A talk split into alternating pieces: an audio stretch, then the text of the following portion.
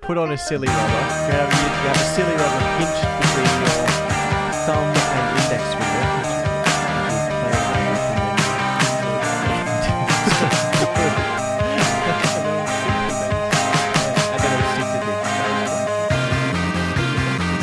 finger. Tom.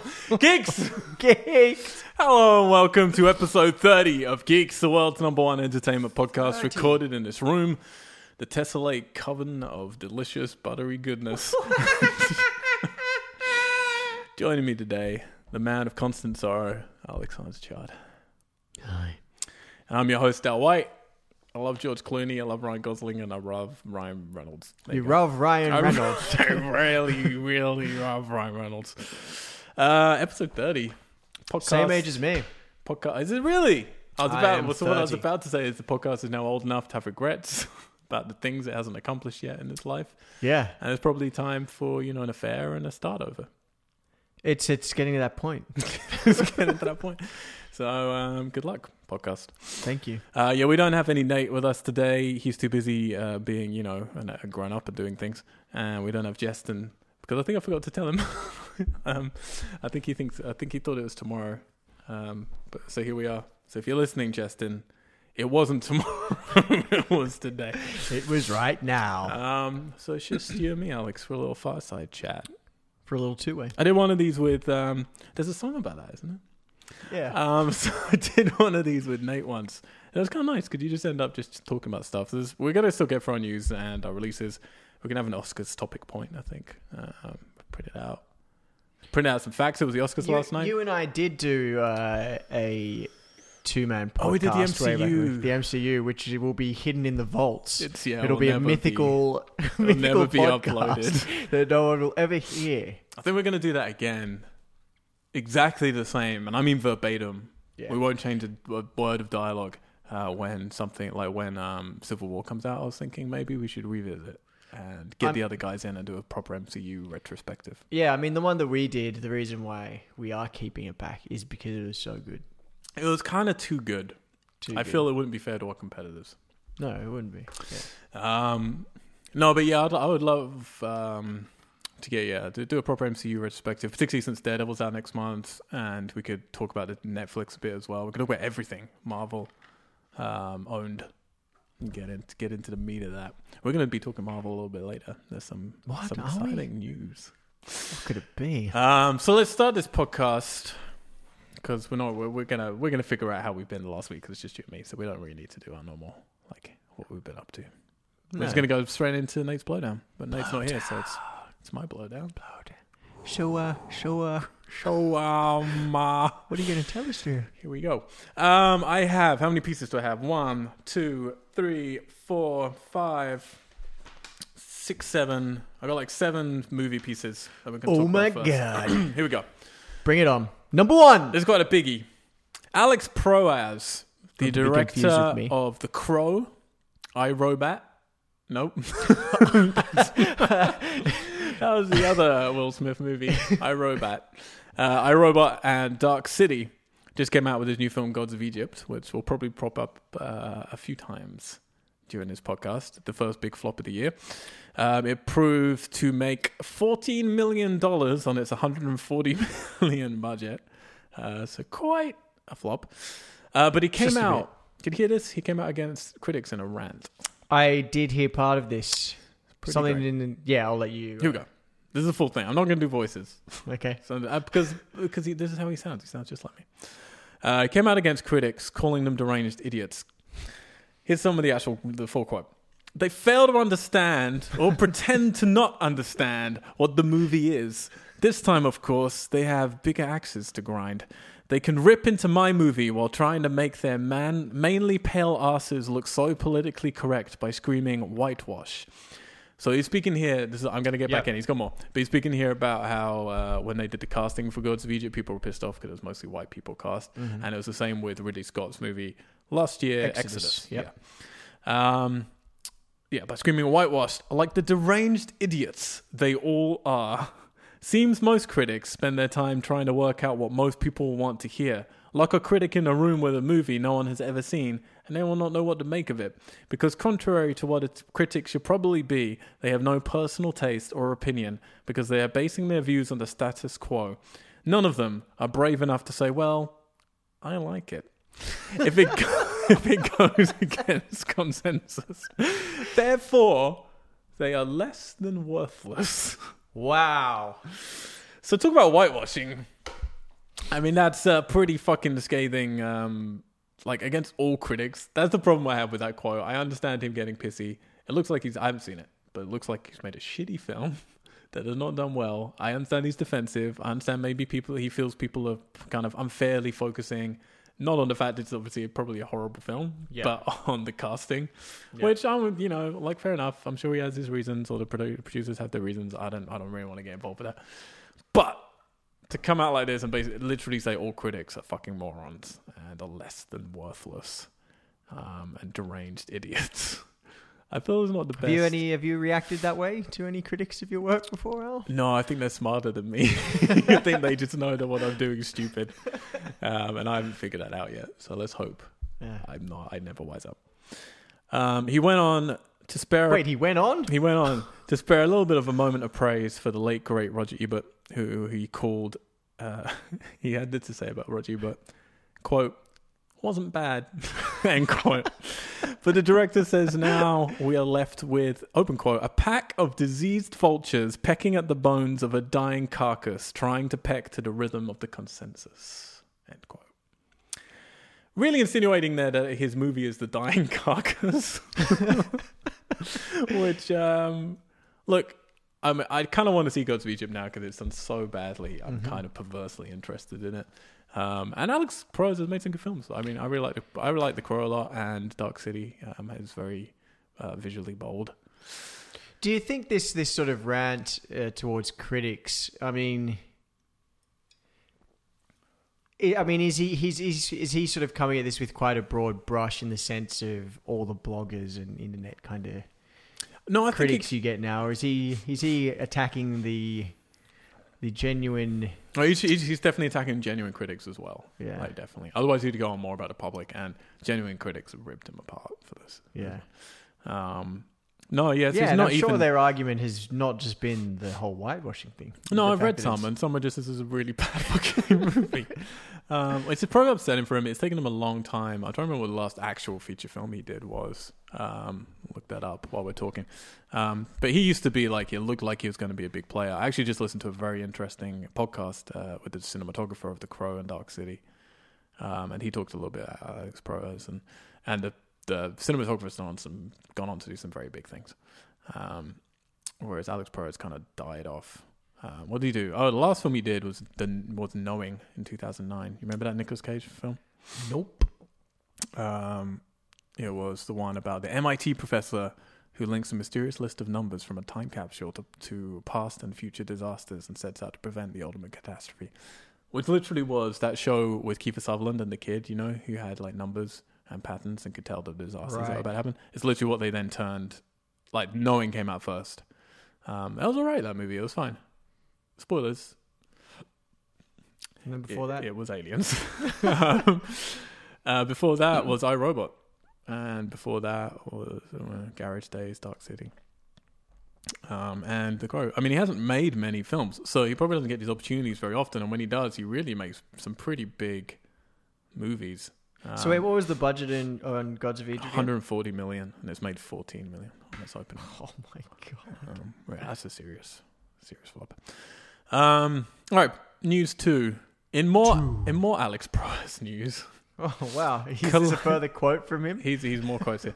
Collider recently sat down with him for an interview about his new film Goats of Egypt and asked his opinion while there in the uh, interview chair about the continuing efforts to remake The Crow, which has been in and out of production a lot of times, had atta- uh, directors attached and then drop out. Currently, J.O. Barr, the creator of The Crow, insists it's definitely still happening, but they don't have a director at the moment. Open quote from Alex Proyas. This is really because I'm trying to give Alex Proyas a bit of credit here. I want him to get to say something mildly more sensible. Open quote. I personally feel like it's kind of unnecessary. I've said this many times. I've completed the original movie to honor Brandon, and that's the sole reason I did it. I'm happy I did it for that reason. I sort of feel like it's his legacy, and I personally don't have a lot of time for people trying to reignite that movie in other ways. So, you know, to me, this is one situation where it'd be nice if Hollywood kind of left it alone and let it remain Brandon Lee's legacy. End quote. Of course, he's referring to uh, Bruce Lee's son, Brandon Lee, who starred in The Crow in '94, who, yeah, was shot by some shrapnel from a prop gun and died. Tragic. Um, I only put this in one because yeah, I want to give Alex Perez a first say, and two because I'm a huge Crow fan, so I'm always interested in the remake of The Crow. How do you stand then? Do you feel that we should leave it uh, with with that? I mean, obviously there were further Crow films. Mhm, Uh, mhm. Ed Edward Furlong, Furlong, was the yeah. fourth one, the worst by. Who else was there? You had the dude. Um, fuck, what's his name? The third one was kind of more like a detective story. Mm-hmm. Very bad, but watchable. The fourth one's just fucking atrocious. Called Wicked Prayer. The the, the yeah, Edward Furlong. Um, third one's called Salvation. I've forgotten who it was. The second one, I actually really liked the second one. Um, it was directed by a mu- music video director. Um, fuck, what was his name? He's an English dude. It had Iggy Pop in it, and it starred Vincent Perez. Um, yeah, it was a music video director who used to do a lot of the Cure uh, videos. Um, and I actually thought Vincent Perez did a very cool version of The Crow. Um, Kirsten Dunst was in the third one, and Eric Mabius and Fred Ward. Right. Okay. Comas. Yeah. yeah.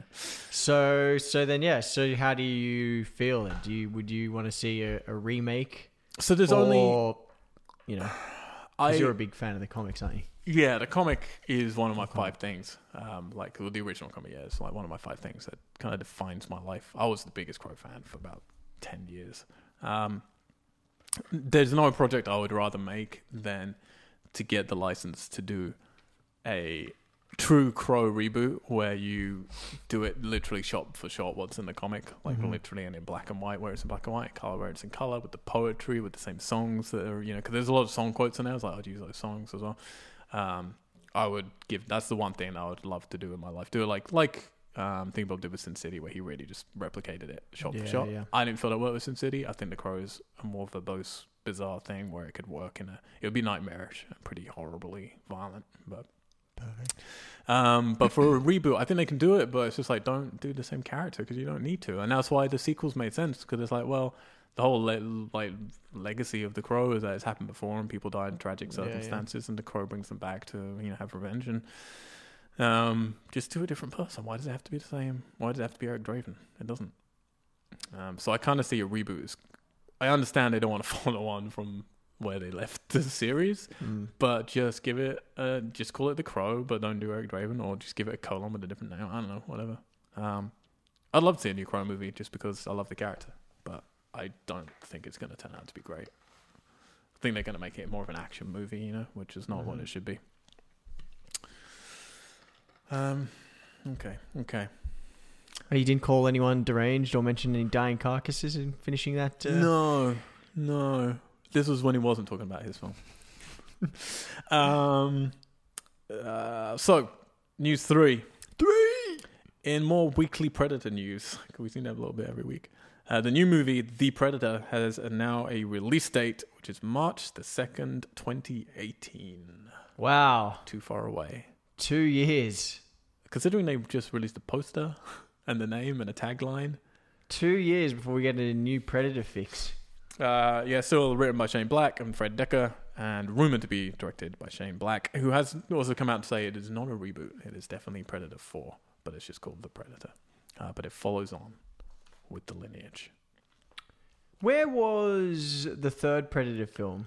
Sort of Well, that was in their planet, wasn't it? Or an A hunting planet, I think. Because people, I think it's like humans are picked up from Earth by the predators, and then they're dropped off on this hunting That's planet. That's right. Yeah. I I to really, see- I need to see that one again. I like that movie.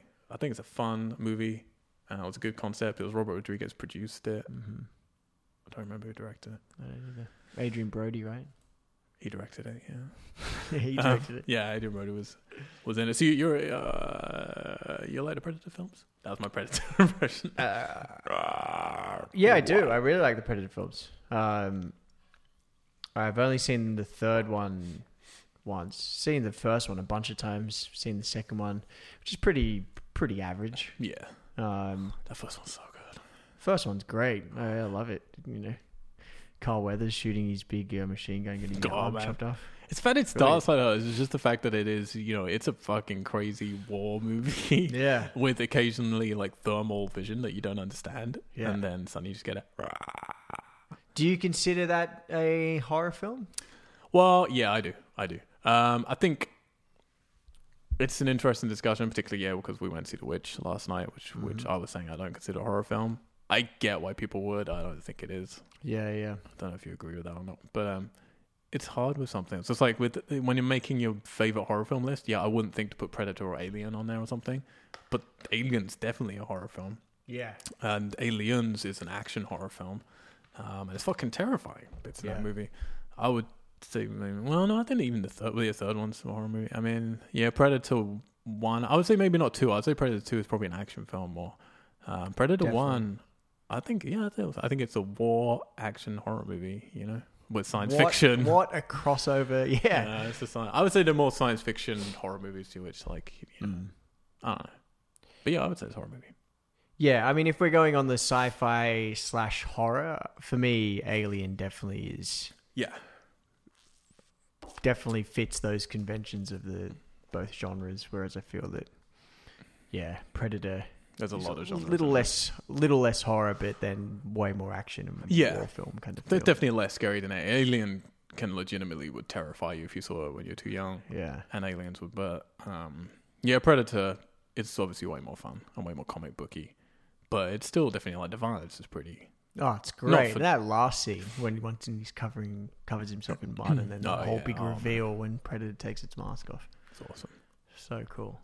Fucking. The design on that though, it's just the fact that because he looks so cool with the helmet, and then the helmet comes off, and you're like, how can he possibly look cool? Oh, it looks fucking awesome. Man, what a film. Um, here we go. Avengers news. Uh, news four. Avengers: Infinity War Part One. Uh, so the Russo brothers, who directed Winter Soldier, Captain America: Winter Soldier, and now then they've just done Captain America: Civil War, which they just came out today. I think to say it's going to be more violent than people think it's going to be, much darker. They just came out to confirm. So earlier in the year, or sorry, earlier last year, they said Infinity War was going to have 67 characters featured in it.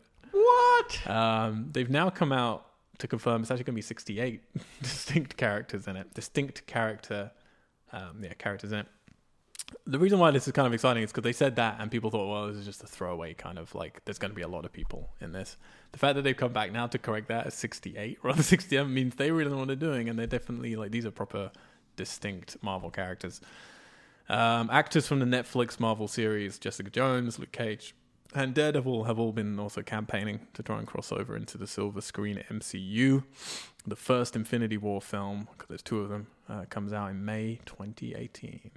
Two years. Predator and Infinity War. How do you feel about the TV film crossover? I would be so pissed if they don't do it at some point. Like, Yeah. I I agree they're playing out of their league. You know, like Jessica Jones and Daredevil fighting. You know, in in a war that Captain America and Iron Man and people are in, and Guardians of the Galaxy are in.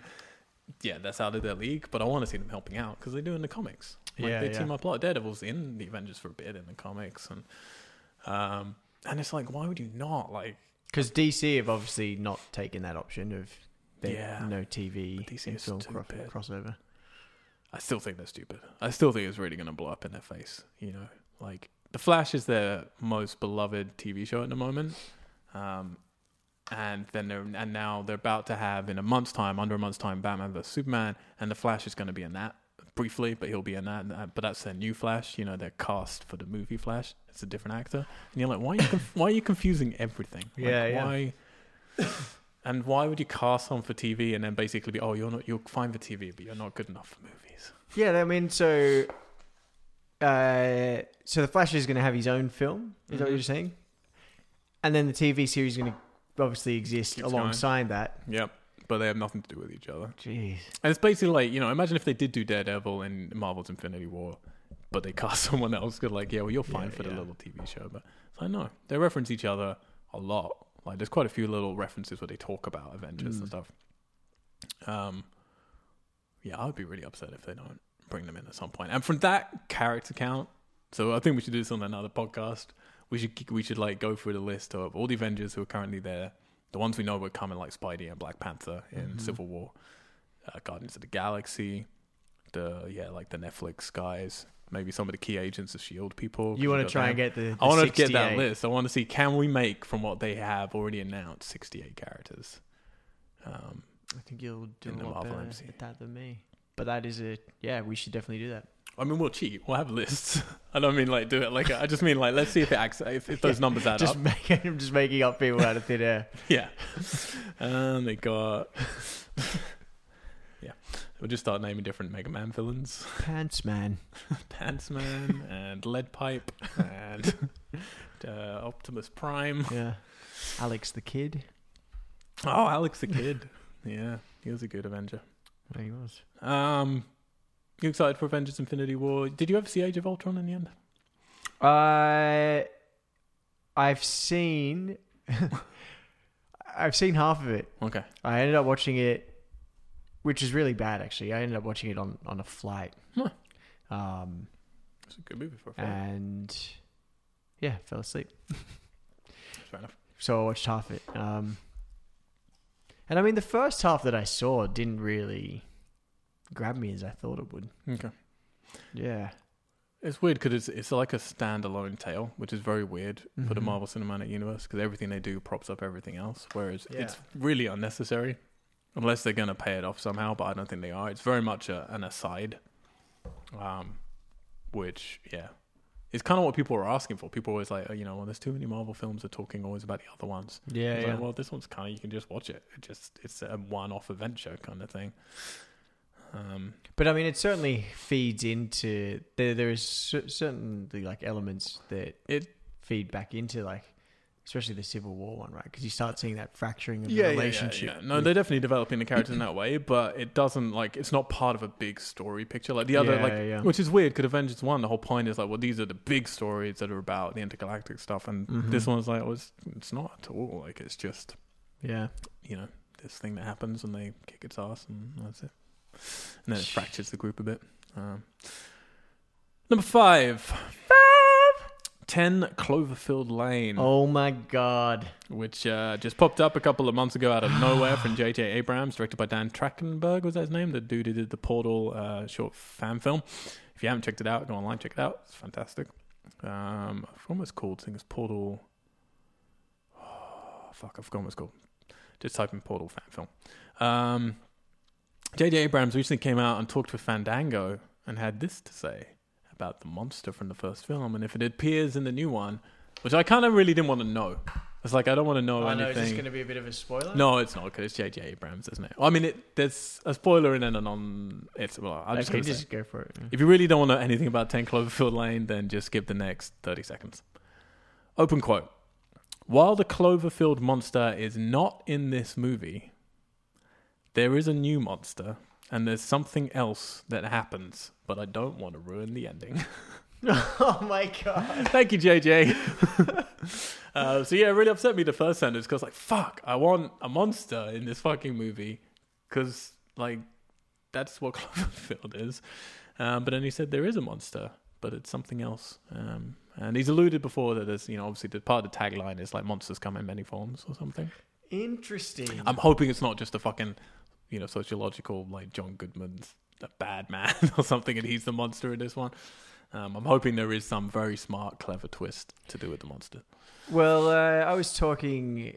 If you know uh, anything, don't tell me because I don't want to know any. No, no, no, not about this film, but I was talking about just re- getting back into the whole Cloverfield uh, world of mythology. I was talking about it this weekend with Taylor, who's a mutual friend of ours, and yeah, just remembering how when Cloverfield came out and after I saw it, how they posted all of these different things on the net, like they left behind all these different clues, and then you Yeah, go back yeah, and yeah. watch the film, and there's like a bit where you see the satellite fall Oh yeah, in the yeah. sea, and then yeah, like the yeah, satellite right at the end. And yeah, and then there were clues on the internet as to what that satellite was, and um, yeah, I wonder if they're gonna go with that kind of whole marketing again because that was that was awesome. Like how much it it added to it, especially after watching it the first time.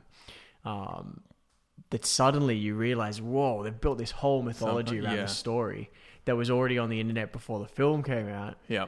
Um, It is weird now to think. I know we talked about it before, but it's weird to think now how mysterious that film was. Where it's like it's just a monster movie, Yeah, found yeah. footage. Like now, like, it would be you'd be quite disappointed now if there's all that kind of mystery built about what is it, what is Cloverfield, like Mm. what. It's like oh, it's a monster movie. Whereas at the time, it was really new and exciting and yeah. Um, well, it actually ties into our next bit of news, which is sitting down with EW, J.J. Abrams explained the DNA between the original Cloverfield and 10 Cloverfield Lane, as well as the hope that he may one day get a chance to tell more stories that continue to connect uh, this universe. I think that would be presumptuous because we're talking about this movie and comparing it to Cloverfield, but I would be lying if I didn't say there was something else that, if we're lucky enough to do, could be really cool that connects some stories. This is just this movie, and it's only two films that we're talking about right now, but there is something else that we'd like to do, and hopefully we'll get a shot. That's awesome. Um, yeah, so I'm I'm just hoping he's like there's some really smart, cool idea with this, and it's not just you know like people are monsters. So, too. so to go back to Cloverfield, the first one, that was what was the name of the site where they found the footage? I honestly don't remember what. No, I don't think anyone ever really knew what it was called Cloverfield. Still, Because I thought that's how it opened. Was like something about. Let me have a quick look. Um, I just I, I thought it was something. Yeah, you look it up. I'll do, I'll move on to the next thing. We'll come back. mhm. Um, Warner Brothers is jumping on the success of Deadpool, and a producer, Roy Lee, of the upcoming Death Note live action remake uh, from the massively popular anime and manga series, has spoken to Collider saying, open quote, it's definitely for adults. It is, I love this sentence, it is zero chance it will be below an R rating. Uh, it will be one of the first manga adaptations that feels very grounded but still has fantastical elements. End quote. With director Adam Wingard, who's the English dude who did uh, You're Next and The Guest, on board, the um, Death Note should be in production later this year. Um, so there you go. If you like your Death Note, brilliant anime series. You should, you should not check it out because you don't have the time. Um, but it's very good, very good. Genuinely, I'll have get into that. really smart. Like genuinely, like I was talking about this with Taylor, our mutual friend, uh, when he was around, and I just put up my list thirty-five uh, favorite anime movies of all time that we were going through last week, and we're talking through them, and I was saying to him, as it says in my in my uh, piece. My problem with anime, 'cause I've loved anime my whole life, but people tend to either really advocate it and really get behind it and are way too forgiving for all the shit that's out there with anime, or people just destroy it and they don't realize there's some really fucking great, seriously good anime you know, Yeah, out there. It's like games or comics. There's something out there for everyone. Um, but my list is like trying to be films which I'm proud of. You know, films which I would show to almost anyone. I'd be like, no, seriously, like this is worth your time. This isn't just if you're an anime fan or whatever. Um, and Death Note is a series. Like my list is about films. I'm gonna do one about series, which is hard to do because there's so many of them. But Death Note is is one where you watch it and it's just like, oh fuck, this is really smart, and the stuff they do with it is really clever and really cool. And it's kind of like watching two very smart people play chess. But, Wow. but with killing people, um, essentially, it's excellent, Well, I have to check that out. excellent. I'm uh, quite naive when it comes to the animes. Um, that's understandable. I know Sailor Moon. That's the best one. Um, So I've got the uh, go. Cloverfield information. So yeah, the film starts. The Cloverfield reference in the first film is that the found footage from a personal camcorder recovered by the United States Department of Defense. A disclaimer text states that the footage is a, is of a case designated Cloverfield and was found in area US 447, formerly known as Central Park. So yeah, the area so the isn't case is yeah, called the case is called Okay. Cloverfield. So and they've never really said why that is, no, that I know of anyway. yeah. So yeah, hopefully they know what they're doing, and there's a reason for that, and it's kind of cool. Um, but who knows? It's J.J. Abrams. super excited. Uh, last piece of movie news here: Tarantino. Oh boy, he's an upset man. uh, I'm gonna read this whole thing. Um, so for his latest film, Hateful Eight, many theaters needed to have projection equipment brought in in order to show the film in its proper format, which was a 70 millimeter, which you know he had a different cut made just to try and encourage people to go.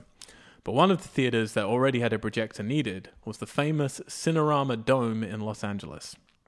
According to Tarantino, this was one of the theaters where The Hateful Eight was going to run in 70 millimeters, but then he was informed that he was being bumped for Star Wars The Force Awakens. Ouch. Recently, the New York Daily News asked the director if he had made peace with Disney. His answer, not so much.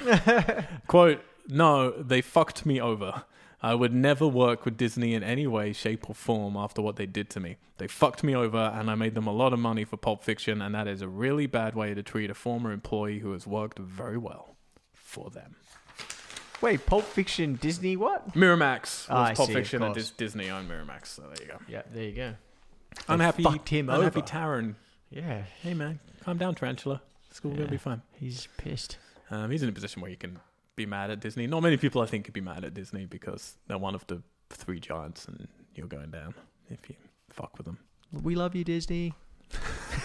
we'll do anything for, for the opportunity to make a live action Mickey Mouse film.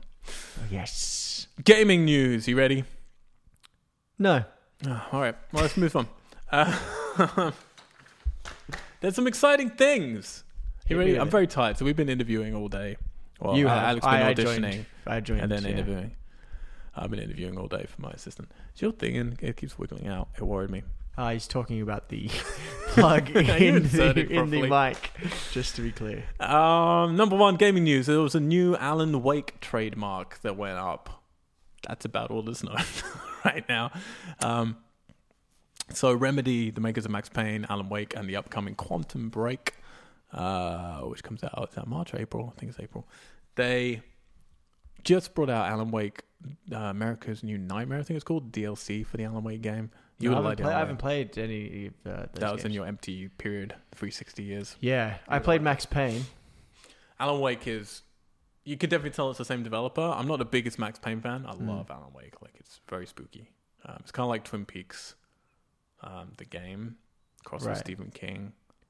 but still like Max Payne. Like, what you still could shoot tell, people like- and kill people? Well, it's it's kind of like because Max Payne, you know, invented the slowdown mechanic yeah, yeah. um, for shooting, and this kind of tries to do something different. Like you use a torch and a gun, and the torch kind of slows down your enemies because they're scared of light, and it makes them Right. burn up and exposes them. So then you can shoot them, kind of thing. Um, but it's in a very Stephen King kind of story, very Stephen King story. Terrified. Um, really good game. But anyway, yeah, there should be there's the new trademark went up, um, and since they're starting to seem to bring them over to backwards compatible Xbox, the old ones looking like they could be warming up for maybe that's gonna be the next project after Quantum Break. Quantum Break. Number two, Kanye West. Ah, he's naming his new album after the TurboGrafx 16. Quote on Twitter, just on some super nerd vibes, one of my favorite gaming systems when I was a kid. End Twitter quote. I do fucking Twitter quotes. that was a ridiculous world we live in. Um, the Kanye. TurboGrafx 16. That's gonna be the name of his album. Bulletproof. The sales. Um, Kanye, Kanye. That's gonna. He's just, I just, I just, there's so many people whose faces I want to smoosh into walls.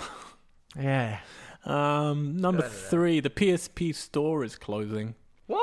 Yeah, end of the PSP era. You remember the PSP? Yeah. Uh, still really big in Japan. They still make games for it over there. It was huge in Japan. One of the biggest handhelds. Um, well, I liked them, closing. But I guess It's too there isn't late. really a market now for portable uh, gaming devices anymore. Well, Is it's that truly the death of the portable device? Well, no, because you still got the 3DS, which does very well. Still. Um, and yeah, and the PS Vita, which does not do very well. Uh, I I'm mean, sure do that you will be closing. feel? Surely everything's just moving on to tablets and phones now, as Yeah. far as portable gaming. I'd agree. Um, what? Well, so this is the thing because this year we have a new console coming in the Nintendo NX, um, and no one knows what it is. Like they've managed to not have anything leak at any point. All they know are hints that Nintendo has moved into mobile gaming. You know, it's it's it's created a partnership. I forgot with, with what company. Um, so they're going to finally be embracing mo- mobile, which is where Nintendo sh- would be making 1000000000s and they've just Mhm. been wasting that because of pride, essentially, for a long time. Um, and there's a lot of rumors what Nintendo NX is going to be like. It's because Nintendo always do something forward thinking, and they fuck up sometimes, but they try weird things. yeah. And it looks like since they're embracing mobile, they're going to be doing something. It's like, is it a handheld hybrid console? Like, you know, they obviously stepped in that direction with the Wii U. There's a pad you could take to bed and Yeah. put your game on your little screen and play it in bed when You someone's took watching your TV. pad to bed. I take my pad to bed. Um, yeah, So I don't know. Like, I mean, I think if the Nintendo NX can come out with something really smart that kind of finds a new way to present us with handheld situations When is that launching? Later this year, but, but E3 reveal. yeah, there'll be an E3. Well, there'll be a lot of information at E3, definitely. Oh, it has to be there physically at E3. Yeah, It has yeah. to be. Um, so yeah, I don't know. What about you? What was the last handheld you owned? uh, Sega Game Gear. oh, the Game Gear. Yeah, I loved it. I mean, because that was the Game Boy was still out and kicking, and then they bring out this color screen Oh yeah, handheld. Sexy, Uh, sexy machine. Yeah, it was awesome. I had Jurassic Park and Mortal Kombat on it. Um, it was so much fun. If I didn't have my adapter, you know, you could put batteries in it, which Yep. didn't give it a huge lifespan. died very quickly. That was a good Um, Sonic. Like Sonic was really well ported. Yeah. Um, yeah, I spent because I was at boarding school. We spent a lot of time with the Game Boy and the Game Gear. I was always stupid. I always bought the underdogs. So I bought like the Saturn for consoles, the Dreamcast for consoles. that's crazy. I bought the Atari Lynx. crazy. The the Atari. Lynx. yeah. Oh no, yeah, I remember those as well. The Atari Lynx. It was, that was it was massive. Yeah, they brought out a smaller one, the Atari Lynx too, but um, um, but You yeah, play California games. that was the one. yeah. Because uh, a family friend of mine, he had the Lynx and I had the Game Gear. Yeah, Yeah. I I loved California games. We bought a Classic. Lynx with California games for Chara to play during the filming of Geeks. That's what you're playing in the opening scene. I was like, you have to. I was using it as an exercise for acting. I was like, do the scene, learn off by heart, rehearse it. Now I want you to play surfing, and I want you to get over this amount of points while we're doing the scene, so you're not thinking about your dialogue, kind of Yeah. thing. Um, Directing so that's what you 101 with Al. White. Tip number one: confuse your act. um, yeah. Well, and I had something else to add to that. NX portable. Nintendo NX and portable games. Oh yeah, Dreamcast. See, that's where. Um, no, honestly, this is the thing. Like Dreamcast was incredibly forward thinking. It was actually online before consoles were online. So uh, let let me just uh, refresh my console chronology. Mm. Dreamcast after the Saturn. This is Yeah, like Yeah, yeah. So you had PS2 Dreamcast. you had the Sega Master Generation? System, the Sega Genesis, or Mega Drive, depending on which country you're from. Yeah. Then the Saturn, which was the first disc-based one. They had like some in between weird shit, like the TurboGrafx 16 and like the Sega Yeah. Super. What was it called? Super Mega Drive. I can't remember. Super Mega Drive. Yeah. But Sam was the first 3D one, then Dreamcast, yeah. then Sega died and stopped making consoles. Um, Dreamcast is like for a lot of critics and myself, it's like one of the greatest consoles of all time. It's in my top three consoles ever made. Like it's an incredible console. Great games. Hell yeah, it was online. You could play stuff online. But the best thing about it was you had these little VMU things. We we talked about this before. I think so. Yeah. Um, I'll bring up a little picture though, because I think, think I brought a picture. That these things called visual memory units, and it was essentially how you had your saves, so you could carry them around to other people's houses, and you slotted them in the back of your pad. And it was Yeah. back when you'd slot that in, and then you'd slot a rumble pack in as well. You could buy to make your pad rumble. Rumble packs. Um, oh my god. But the VMU units were incredible because on, let me get a picture of this up. Obviously, this doesn't help if you're listening. Just type in VMU and yep, Google's Dreamcast. There you go. So it was like that. And it had its own little LCD screen that was very basic as like a stop and watch kind of thing. Yeah. And you had a little D pad, two buttons, uh, sleep modes and stuff, and then a little chip thing on the top. Now, the chip thing was what went into your pad, so you had it as your save games. It also meant you had a little screen on your pad, um, which you could have things pop up on while you're playing your game. Then you could take the chip thing and slot it into someone else's. So you could kind of like female male component, like you know, chuck Yeah. them together, share like items, share saves back and forth to each other really easily. This was back when gaming was really fucking easy, Yeah. and not like last week when Xbox went down for a few days. It's like, oh, it's down. You can't play any of your digital games. yeah. But the best thing about it was your games would unlock little games on your VMU because your save was on here. So then when you were away, you could take this with you and be on the tube or be, you know, whatever, driving and playing games at the same time. And you could play a little game on here to do with the game that you had. So like Power Stone was one of the best games on Dreamcast. And you could play this little like, uh, I think it was a little aeroplane game on it. And then some of the games would have a whole bunch of little mini games. You play them. The point you'd win on this, you could then take back when you played your console game, it would have unlocked new items, it would have unlocked new cool things. The Sonic Adventure game gave you a little Tamagotchi on here that you had to look after. Nice. And then that would unlock stuff in the game, like when you took it back. And Well, I didn't know any of this existed. fucking brilliant. Like, it's so, f- like, no one's done anything like this still.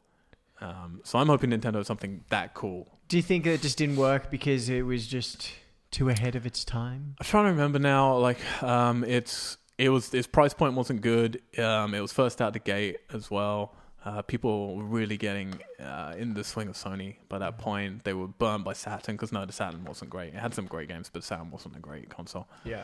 Um, and it was just confusingly marketed as well. Like this was quite hard to explain. It just took me Yeah. two minutes to explain that with a photo to a modern mind who understands these ideas. This is all brand new at the time, so it was And so at this point, Dreamcast is competing with the PS2 and the Xbox, right? Yeah, the Xbox was just about. I forget the chronology of which one. I think it was Dreamcast, PS2, Xbox. Mhm. I'm pretty sure. Um, and GameCube at that point, wasn't it? I think Yeah. that's so many four consoles on the market. Like, it's pretty exciting. Four Um, consoles. but yeah, I'd, I'd hope Nintendo have something that innovative and cool up their sleeve.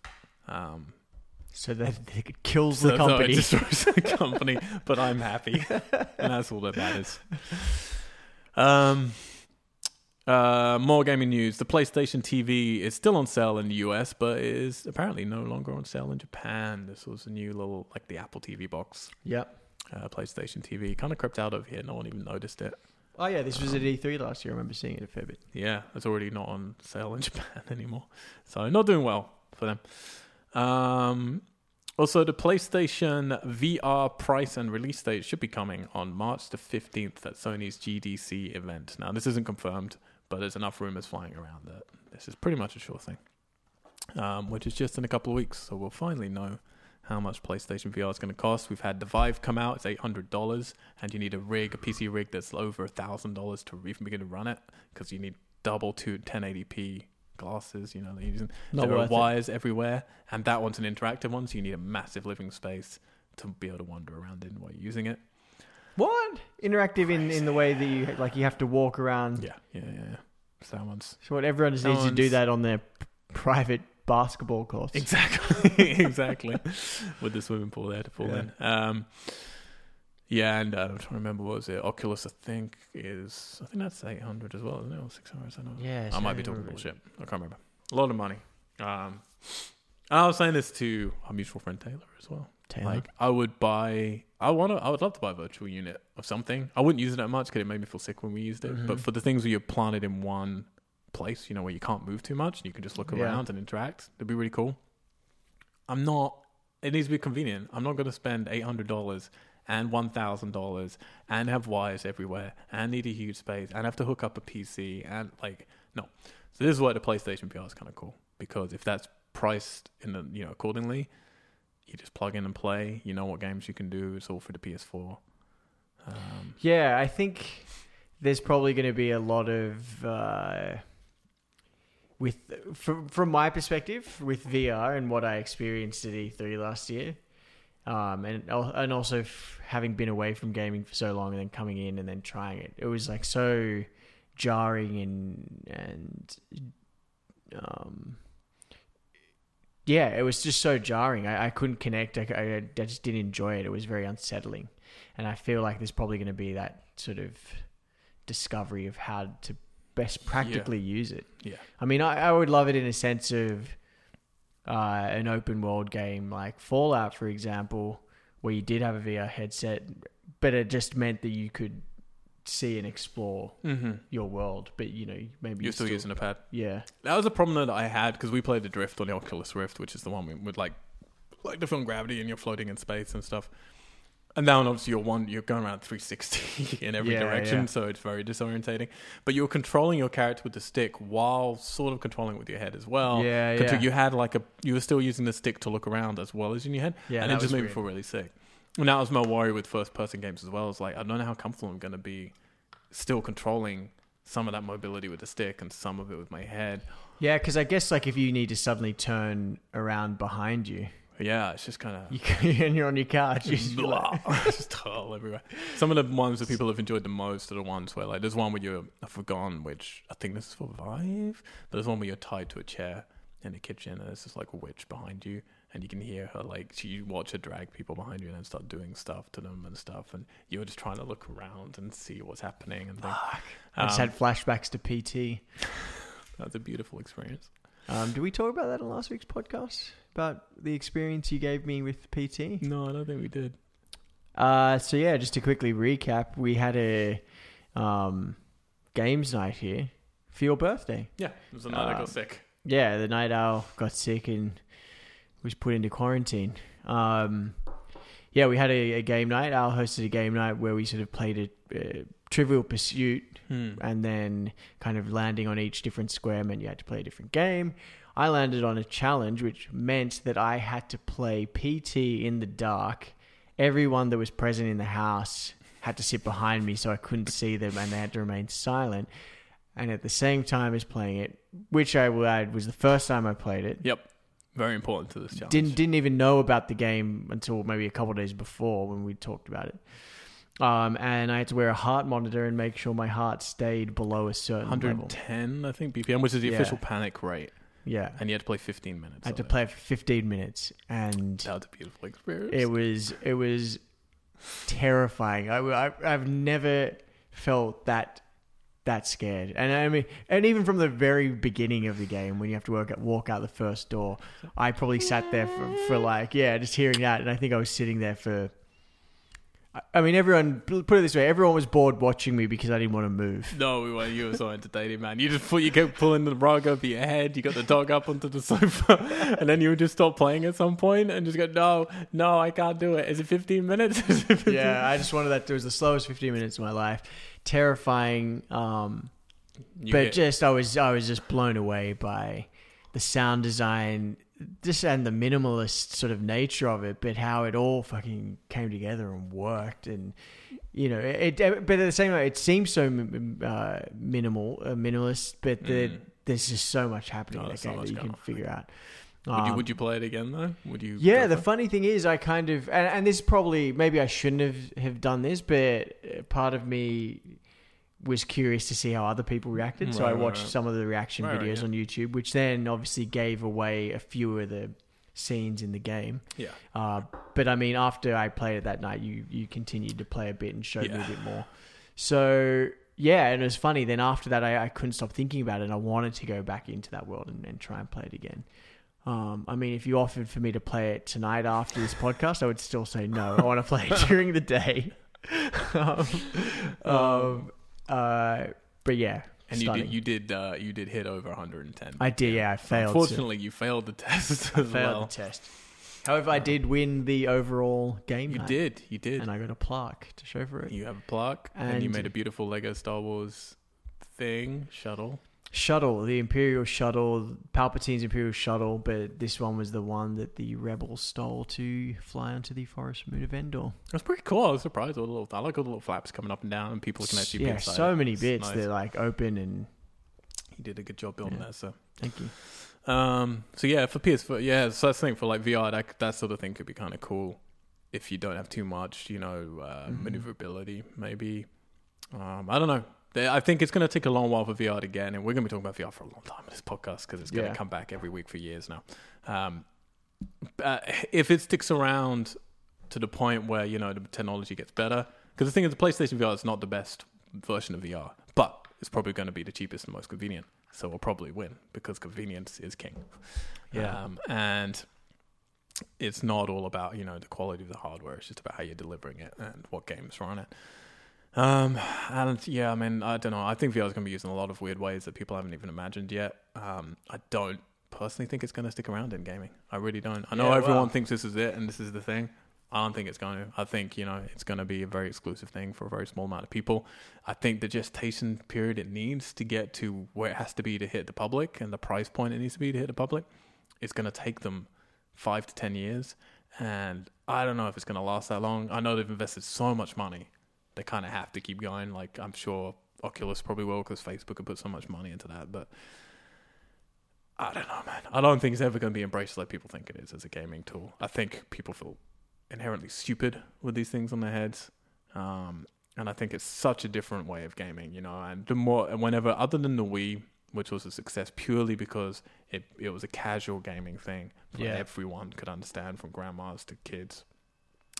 We as gamers don't really embrace new ways to play video games. Yeah, and I I agree with what you're saying. Like, uh, perhaps there's ways of it being used that we don't know yet, but from from from where we're at now, for me, it's it just doesn't. I don't see how it works. It would just alter how you play, and and to think like, you know, if you're playing a game where the environment and what's around you is so important and is key, and you're having to like twist and turn in your chair, I think it's just. Yeah. it's It's, really I could see it like yeah in arcades and stuff like that It's an experience simulator or something like that. Yeah, definitely. yeah. Uh, but in your home, oh man, who wants Yeah. all that shit? Clowning around, and I would buy any crap that's cool and new and weird, you know. But I don't know, man. Mhm. Anyway, that's happening. Um, Uncharted Four got its first story trailer. It was pretty cool. Oh boy. That's looking like a great game. Oh boy.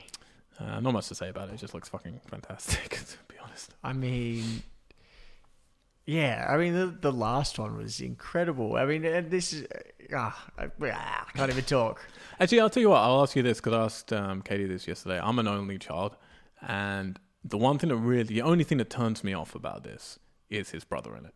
Mm-hmm. Um, and his brother just doesn't interest me at all. It doesn't interest me at all. Nathan having a family and siblings and that more Yeah, community yeah. aspect to it. I like my characters to be loners and I like them to Mhm. be on a path on their own. And already having a surrogate dad and Sully is kind of enough for me. Yeah. Um, I appreciate that they're trying to do something very mature with Nathan from the looks of it and make him less cool and make him more of his psyche is fractured and he's delusional and he's just actually a bit of a crazy person. yeah. I think that's a very cool thing to do with your character. But yeah, I don't, I don't like, I don't, it makes me less excited whenever I see the brother. I'm just like, I want to just be Nathan. Yeah, I mean, for me, um, you know, I'm quite new to the Uncharted world. I only, only finished uh, the second and third one at the beginning of this year after the holidays. Yeah. Um, played a bit of the first one just to kind of see what it was like, but you know, Very didn't really, different. yeah, didn't really have any urge to sort of continue with that. So seeing his brother uh, in this recent trailer, yeah, I mean, I had to ask you, was he in the other ones? Like, did I miss it? It sort of Mhm. that that's how I felt about it. It was like, did I miss something? Is he important? Why is he like? Why is he here now after all these games? Why Yeah. we? But does that excite you though, as, as someone, you know, like I said, I'm an only child and I don't have much to read into that and that I Mhm. like loner characters and things. Yeah, As you, you have, you know. I have an older brother and sister, but yeah, I mean, it's for me. I mean, I yeah, I certainly like the the the narrative of Nathan Drake from the first or from the previous games. Yeah, it feels already set up that he was this loner kid and that Sully finds him, and I like that. Mm. and it works in that world. And I feel that if you still want to show these cracks in him, you still can without. I don't know. For me, it was just like, why is he here now? Yeah, yeah, yeah. You yeah. Particularly because in, in the third one, you have him as a kid and he's definitely on his own. Yeah, I loved those bits. That, Then- that was awesome. You have a flashback in this story trailer, don't you? Where I think he's a teenager or something, hanging Yeah. out with his brother on the bike because they mirrored a shot. Mhm. You're just like, well, where the where did he come from? And like, why? I don't really, I don't know. I'm a, it makes me a little bit worried. If this is genuinely the last Uncharted, I'm a little bit worried that I'm going to be like, wow, the gameplay's incredible, the cutscenes phenomenal, the set pieces are spectacular. Yeah. It's all ruined for me because it's not the personal journey that I want. You know, Because the narrative. setup and and you know these are some spoilers if no one's played the third one is that he escaped from like a, a foster home or like a, a convent or something. He was being looked Yeah. after? Man, it's been a while. I'm trying to remember. It hasn't been a while. It's, it's, it it's something year. like that where he, he he was being looked after by by nuns or in a foster home or something and I like. I just. I, I like his background being a bit mysterious, and I like yeah. that you know he's convinced he's the son of well, not son, like a descendant of Francis Drake, and I like that. Then you find out he changed his name, and there's all these creases that you start to realize of oh he's actually just delusional and a bit crazy. do you find that out? Yeah, and the third one you find out that he changes like because someone says something, doesn't they? And then he gets snappy with them. Yeah, I'll need to look this up again yeah. um, to check, but I'm pretty sure you find out he's not actually called Nathan Drake. He called himself Nathan Drake. Yeah. Um, anyway, trailer looks great. Trailer looks Despite great. my Can't wait to- narrative worries. yeah, can't, can't wait to play it. I mean, ah, it looks beautiful, and the, the bit that we saw at E3, like that still is just stuck with me. Yep. Like I can't wait to get that to Oh, that man. sequence. Oh man. Um. Okay, so here's something that might make you excited, Mr. Alexander Chad. So we talk quite a lot on here about Red Dead Redemption as one of all of our favorite video games. Mhm. Um, and you were asking the other week, like, will it, you know, will they reveal a new one at E3? And I said no because Rockstar never go to E3. That is true. Rockstar don't do E3. They're too big and special. But their publisher Take Two do go to E3. Um, or they, I don't know if they do every year. To be honest, I don't know if I've noticed so much. But no, Take Two will be at E3. Quotes in a big way this Oh year, God. according to a quote from Take Two CEO Strauss Zelnick.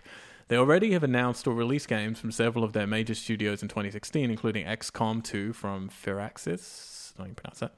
Battleborn is upcoming from Gearbox, the makers of Gears of War. The makers of Borderlands and a third, uh, sorry, Gearbox not the makers of Gears of War, they're the makers of Borderlands.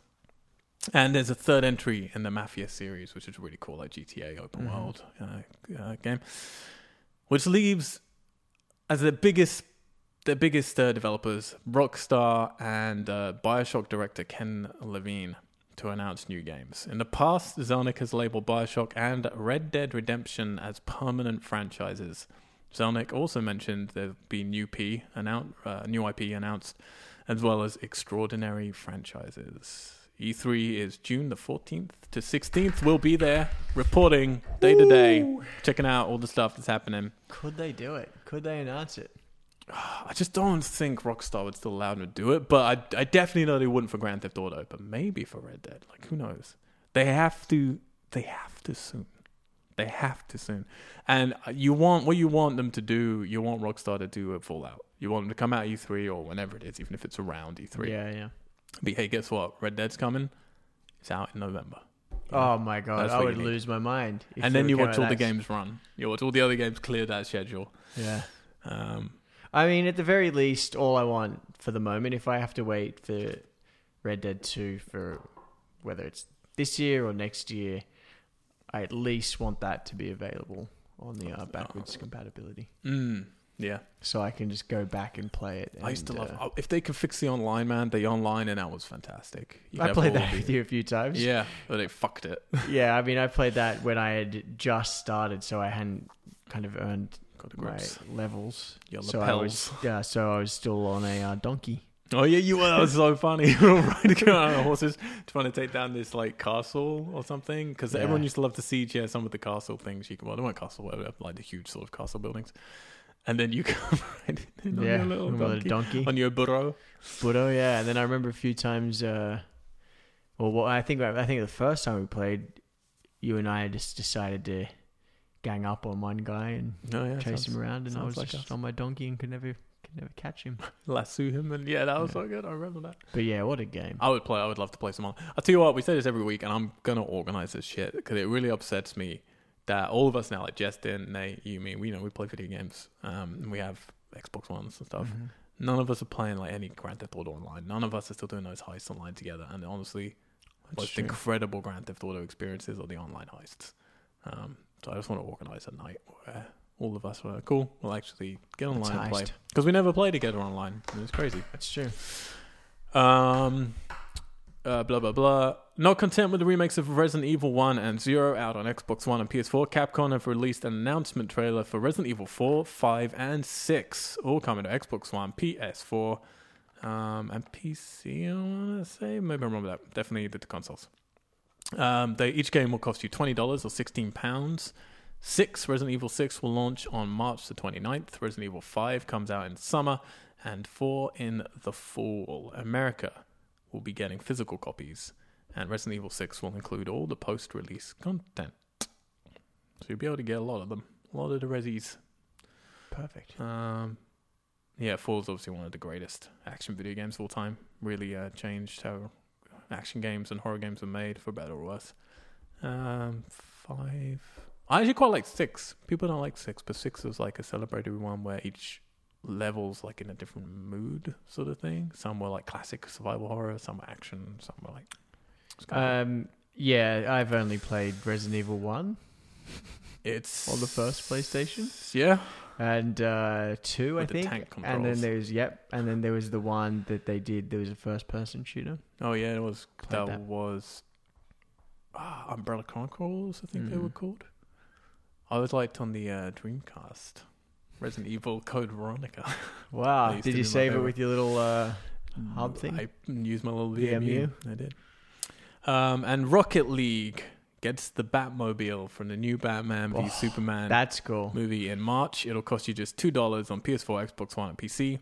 A physical copy of the game is coming, but neither a price or a release date has been revealed as of yet. I will just say that from our game night on your birthday, that uh, Nate and I teamed up Mm. to come back from two goals down to annihilate. You're like, what, were Katie you like and eight to two? by the end Yeah, we smashed it. We uh, and that was all of your first times playing that game. mhm. once uh, Nate and I figured out how to boost and jump. yeah, it's a great game. Oh, really so is. much fun. I haven't really played it much yet. I need to need to play some of that.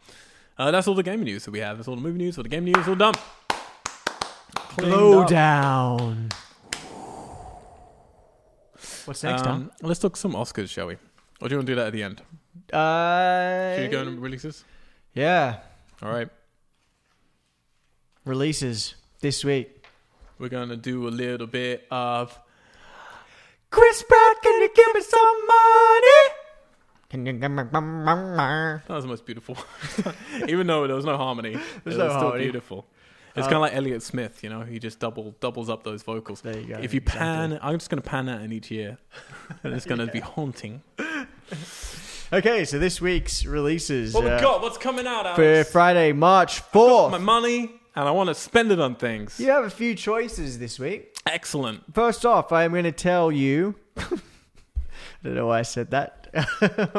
But you're gonna fucking tell I'm me. to tell you what to go You watch. Tell me what to do. Do you like animation now? I love, I love animation. Because there is a new animation, There's a new animated film. animated film. I doubt it. Yeah, it's called Zootopia. Oh yeah, coming to the cinemas. Yeah, in a city of anthropomorphic animals, a fugitive con artist Fox and a rookie bunny cop must work together to uncover a conspiracy. A rookie bunny cop. Stars uh, Jason Bateman, Idris Elba, J.K. Simmons, amongst others. A rookie bunny cop.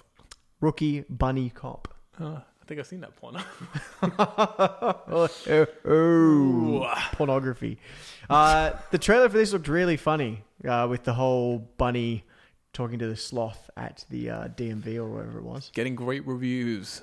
Yeah, what did you say it was on? Nine out of ten on IGN, and other scores on other sites. Uh, who's this? Actually, I didn't even write. Who? What uh, company made this? oh, this is Disney. Disney. Disney.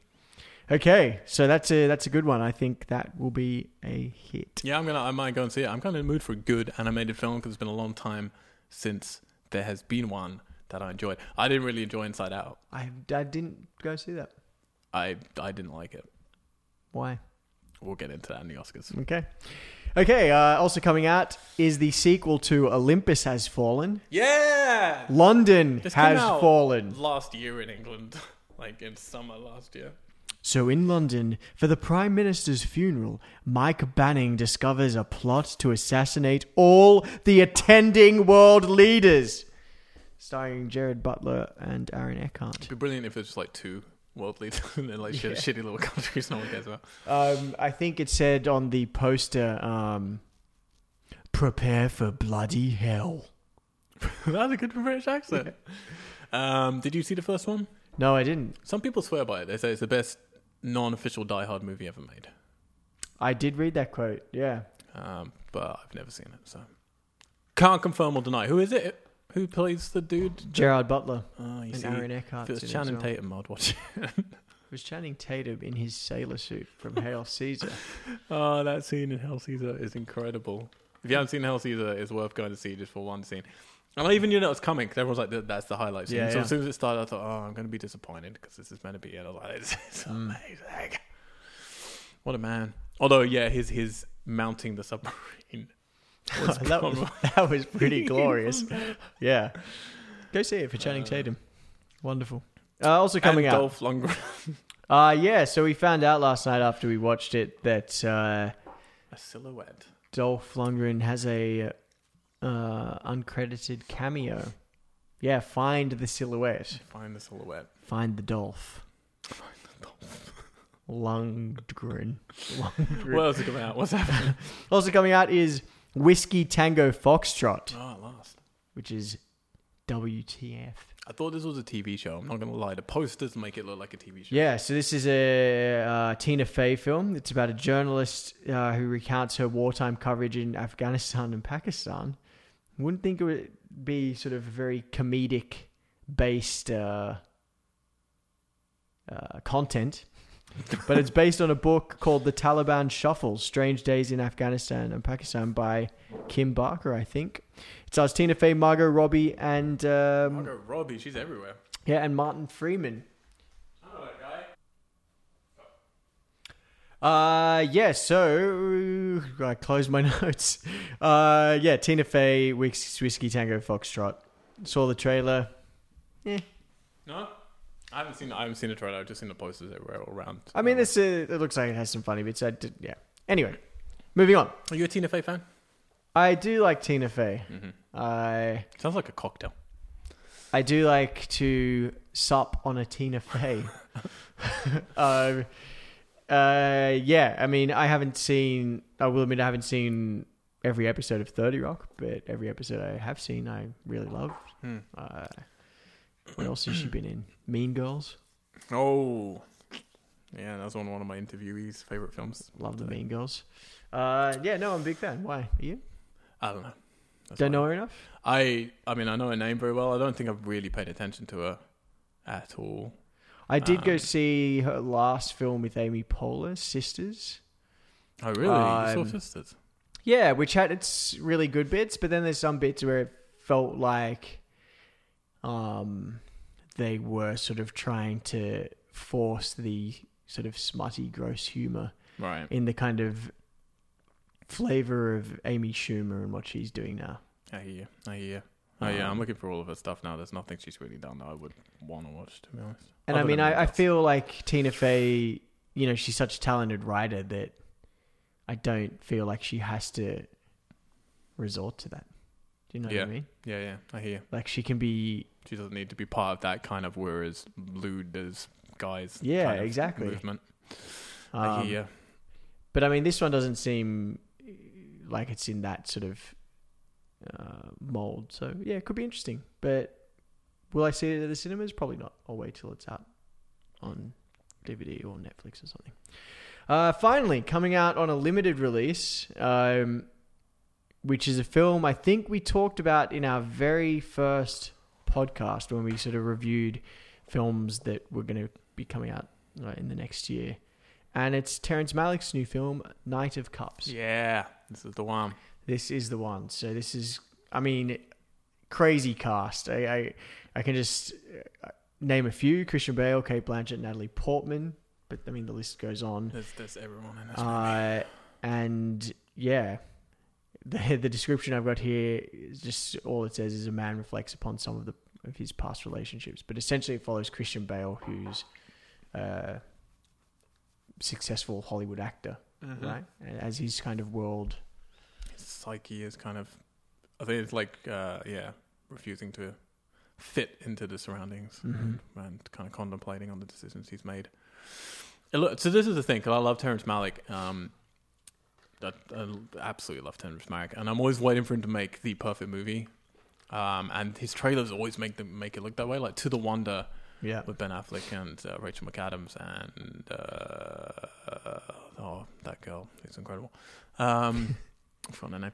Um, that the trailers for that really looked like that was going to be his perfect movie, and it wasn't. It's a very good movie. Um, this one's doing the same, so I'm worried it's not going to quite live up to what I want it to be in my head. Mhm. But oh my god, man! Like I'm just recently, the last couple of months, rewatching all Terrence Malick's films, and I just like they're just so unique and so heartfelt and yeah, pretentious in places. But um, but just what man, they're just they're actual rides in a way that you know because you normally talk about a ride in a movie and it's like it's always normally you know action rides or it's horror rides. Like, well, this is a fucking like just an emotional ride where it doesn't even always make sense and you're just wrapped up into kind of the heady, intoxicating ideas of uh, you know of someone's persona. Um, I'm very excited for Knight of Cups. Yep, me too. I think it's gonna do something to me. I was gonna say I think it's gonna be great, but I, I yeah, Yeah. wh- however it comes out, I think it's gonna it's gonna have some kind of Yep. Yep. punch in the chest Effect. effect. So they're all the movies coming out. to They're all the movies. So let Well, me just quickly recap: Zootopia, London Has Fallen, uh, Whiskey Tango Foxtrot, and Knight of Cups, which Okay. only has a limited release. So that's a, that's a good lineup, though. yeah, it's a, it's a lot What would be your stronger than uh, Knight of Cups. I Night think Cups. if I had to if I had to order them, I'd go Knight of Cups um, and Zootopia. I'd probably Yeah, I would be be, willing to go out and see that I'd for sure. same. But I, I would actually watch any of those four films. Prepare for bloody hell. Video games. What's Video happening? games. So quickly, uh, my- these are coming out on March first. Uh, while you're listening to this, um, Heavy Rain on PS4. Did you know Oh, Heavy? Rain's coming to PS4. So we talked about this. This is the um. Ooh. These guys. Yep. Quantic Dream. Uh, they make games. I'm trying to think of what you would know. So yeah, so you're a big fan of Until Dawn. Mm-hmm. They didn't make that game, but uh, Until Dawn was completely a. Um, I'm not going to say a ripoff. It was it was using exactly the same format as Quantic Dream developed and really innovated, which were cinematic, you know, movies that you interact with and kind of play and make decisions with, just like Until Dawn. Um, so they play exactly like that, and they pioneered it and created it. Um, they did a game called Fahrenheit, uh, which was called Indigo Prophecy in some countries, which was excellent.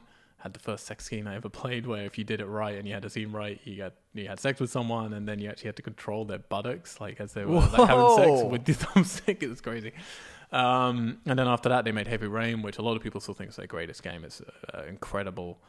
Um, some bad dialogue, but incredible visuals and incredible like dark story, very like Seven kind of thing. It's about a father who loses his child and goes looking for him. Interesting. Um, and then you play as a detective as well, and there's a lot of different elements. And then they did Beyond Two Souls, which was starring uh, Karen Page um, and Willem Dafoe. They're in Wow. that game, um, and that one is has already been available since the end of last year in its updated PS4 version. You can download that. A lot of people hate it. I love Beyond Two Souls. Um, I actually think it's one of the best games for people who don't play video games to try playing. It has some real problems in it. So they're all within the same format. They're all the same format. They really Okay. pioneered it. Um, and then they have a new one coming out called Detroit.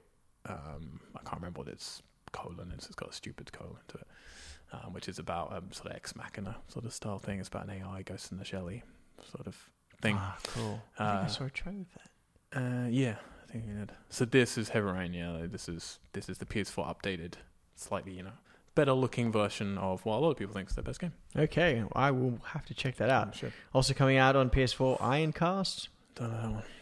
Not I realize I, I I ask all I I every week when I say these games, I say it as a question. Well, that- as you should. That one's not a real game. McDroid, No, not real.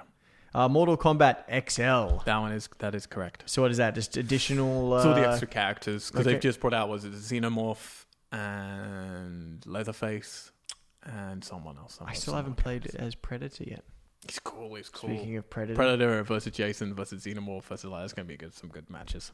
I really just want them, the next game to be horror icons. That's That what I want to do. uh, what else have we got here? 3DS game, Screen Cheat. What's that? I don't know. An Yeah. Xbox One. and PS4. Uh, Square Heroes on PS4. Yeah, I think some people like that one. Uh, the Witch and the Hundred Knight Revival Edition. Ooh, I don't know. I don't know that one. And that's it for games. Oh, no, and you got Blood's Blue. Is that coming? Oh my God, Hey. Katie! Thank you. Thank you. It's the black pepper tofu on fried. Oh my God. We just got brought delicious food. and I'm very hungry. I haven't eaten anything since like 11 this morning We will keep recording while we while we eat. while we eat. We'll take it in turns to talk. Um, Oh my God. so you got down here Far Cry Primal, which obviously came out last week, but we didn't talk much about it.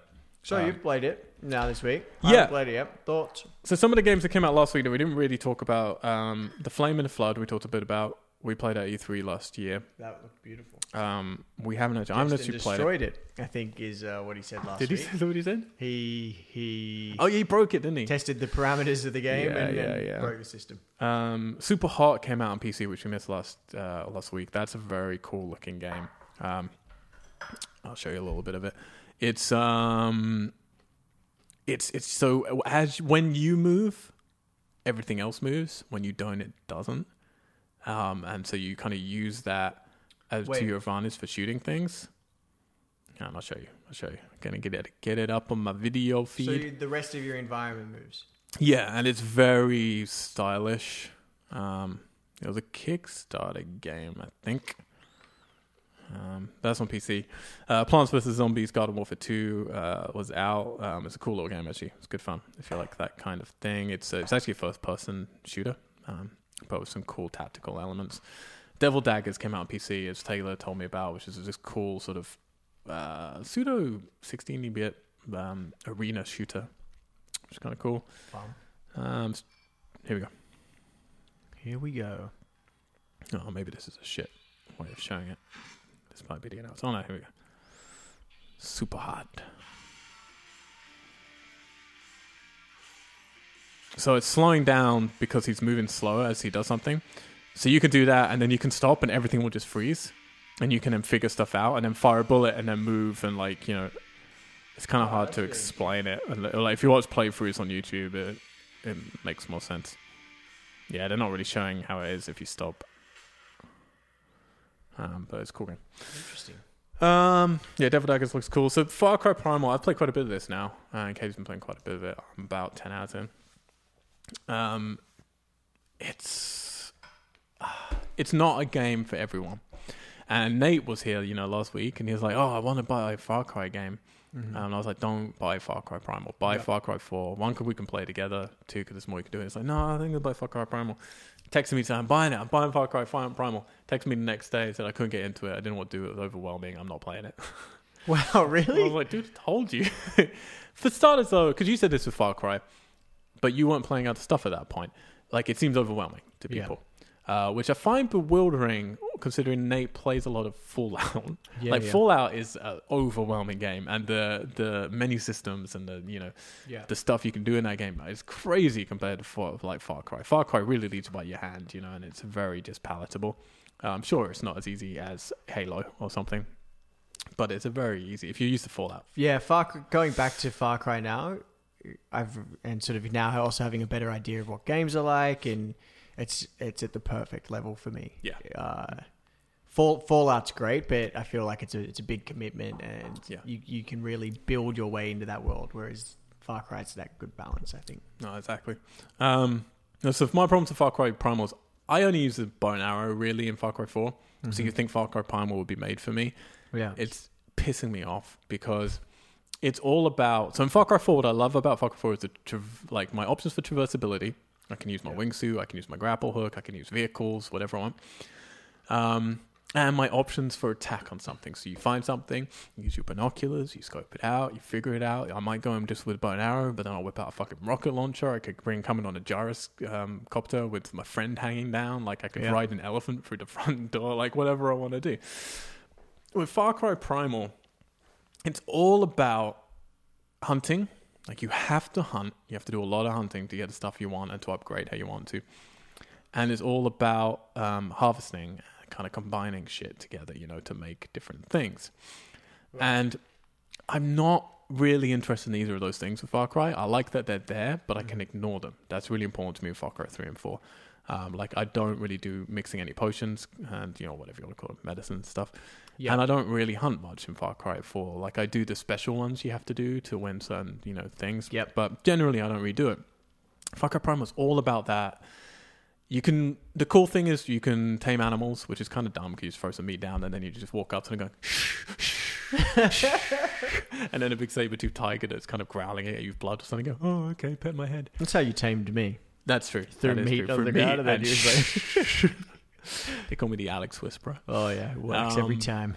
but it's it's just you know it's cool you can train these different animals and you can have a wolf and you can have a saber tooth and you can build up and have different pets that follow you around much like fallout um only more you know like the companions obviously aren't um, they have different attributes and stuff but and then you can ride some of them as well you can ride bears later on i haven't quite got to that you can ride a saber tooth later and stuff Can't ride a Um, badger. can't ride the honey badger. But that's like the last one you unlock is the honey badger.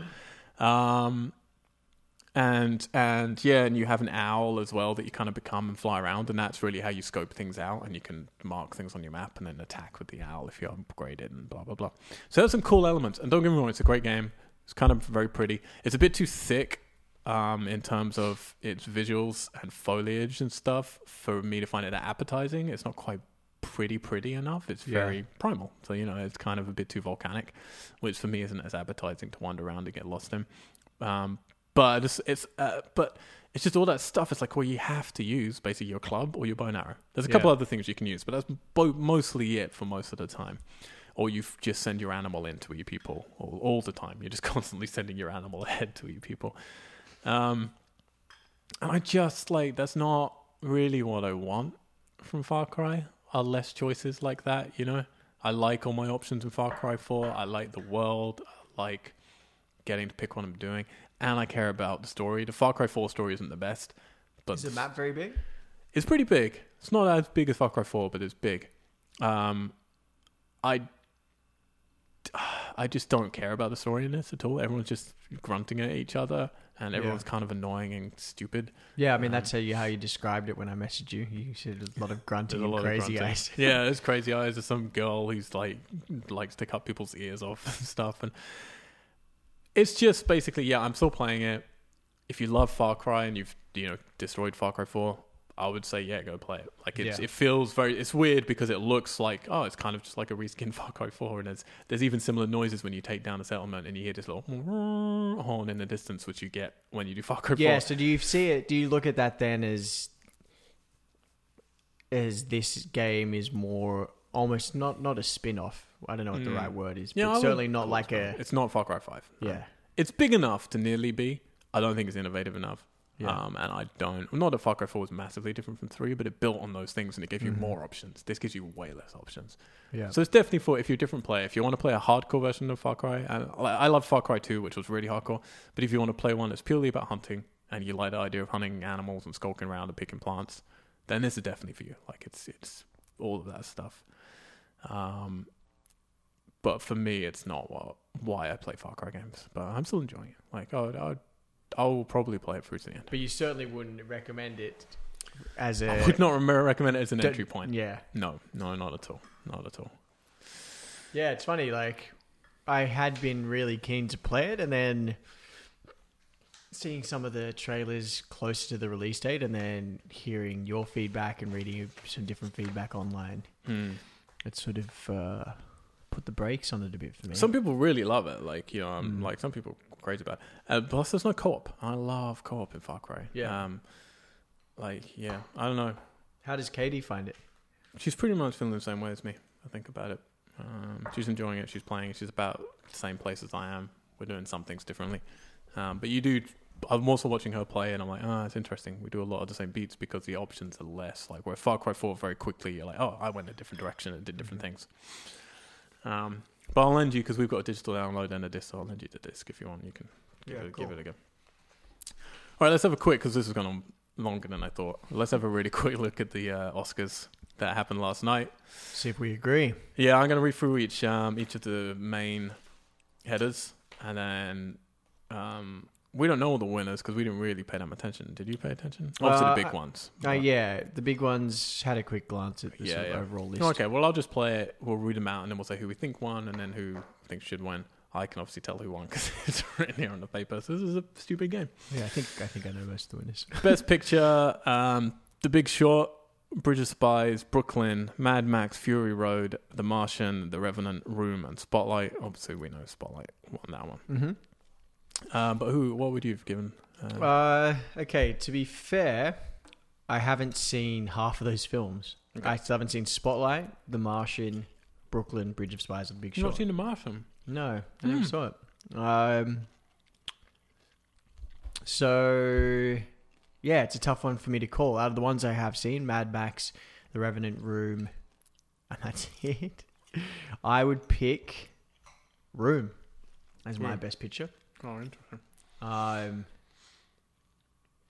I mean, I, l- I loved both Mad Max and The Revenant for different different reasons, but uh, Room for me, as far as the the resonance and the impact it had, Yeah. um, yeah, I mean, I, I haven't sort of had a film um, sort of hit me that way in a long time.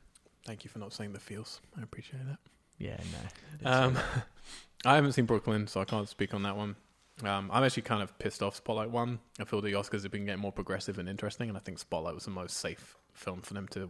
Well, Bridge of Spies maybe, but Spotlight was just like, let's go with the one which has some sort of political controversy in it, and um, and yeah, I've spoken before. I was like, I'm not the biggest fan of Spotlight. I think it's a film people should watch because the story's incredible, but I don't think the film handles it brilliantly.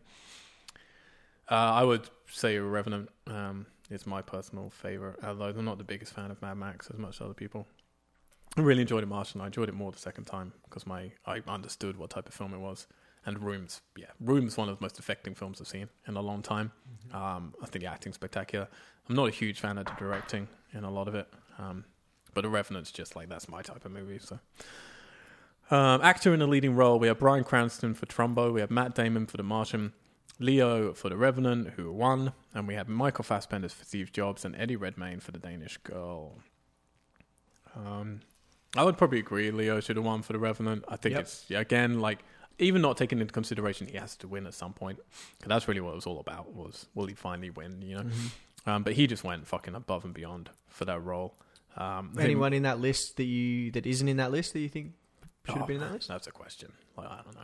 Right, that's a whole different can of worms. Yeah, yeah. Um, I think Matt Damon. It's very easy for him to do what he did in The Martian. I thought he was Mhm. great in it, but very easy. Fassbender, kind of. I think he did an excellent job. Like, but because it's very hard to play that character as with the responsibility and likable, but also horrible. and, Yeah. Um, also got actress Cate Blanchett for Carol, Brie Larson for Room, who won, Jennifer Lawrence for Joy, Charlotte Rampling for 45 years, and Source. I never know you say her name. Say- Cersei Ronan for Brooklyn. I haven't seen a bunch of these. I haven't seen Joy, I haven't seen Brooklyn, and I haven't seen Carol. Mhm. Or 45. I've only seen Room. So I yeah, can't speak me, on any me of those. too. Uh, Brie I Larson was really want to see spectacular. Carol. Yeah, Brie Larson's incredible in that. Yeah. Um, She's a great actress. yeah, I'm a big fan. Uh, yeah, that sounds all about right. Supporting role, we had Christian Bale in The Big Short, Tom Hardy in The Revenant, Mark Ruffalo in Spotlight. Oh my god. Mark Rylance in Bridge of Spies, who won it, and Sylvester Stallone in Creed.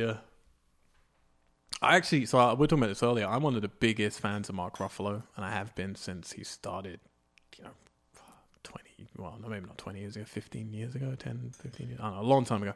I love him. I really didn't like him in Spotlight. I thought it was one of the weakest things about that movie. I thought he was really, really overdoing it, and he felt like he was Hulk. Um, So, if I mean, that's a uh, ensemble film.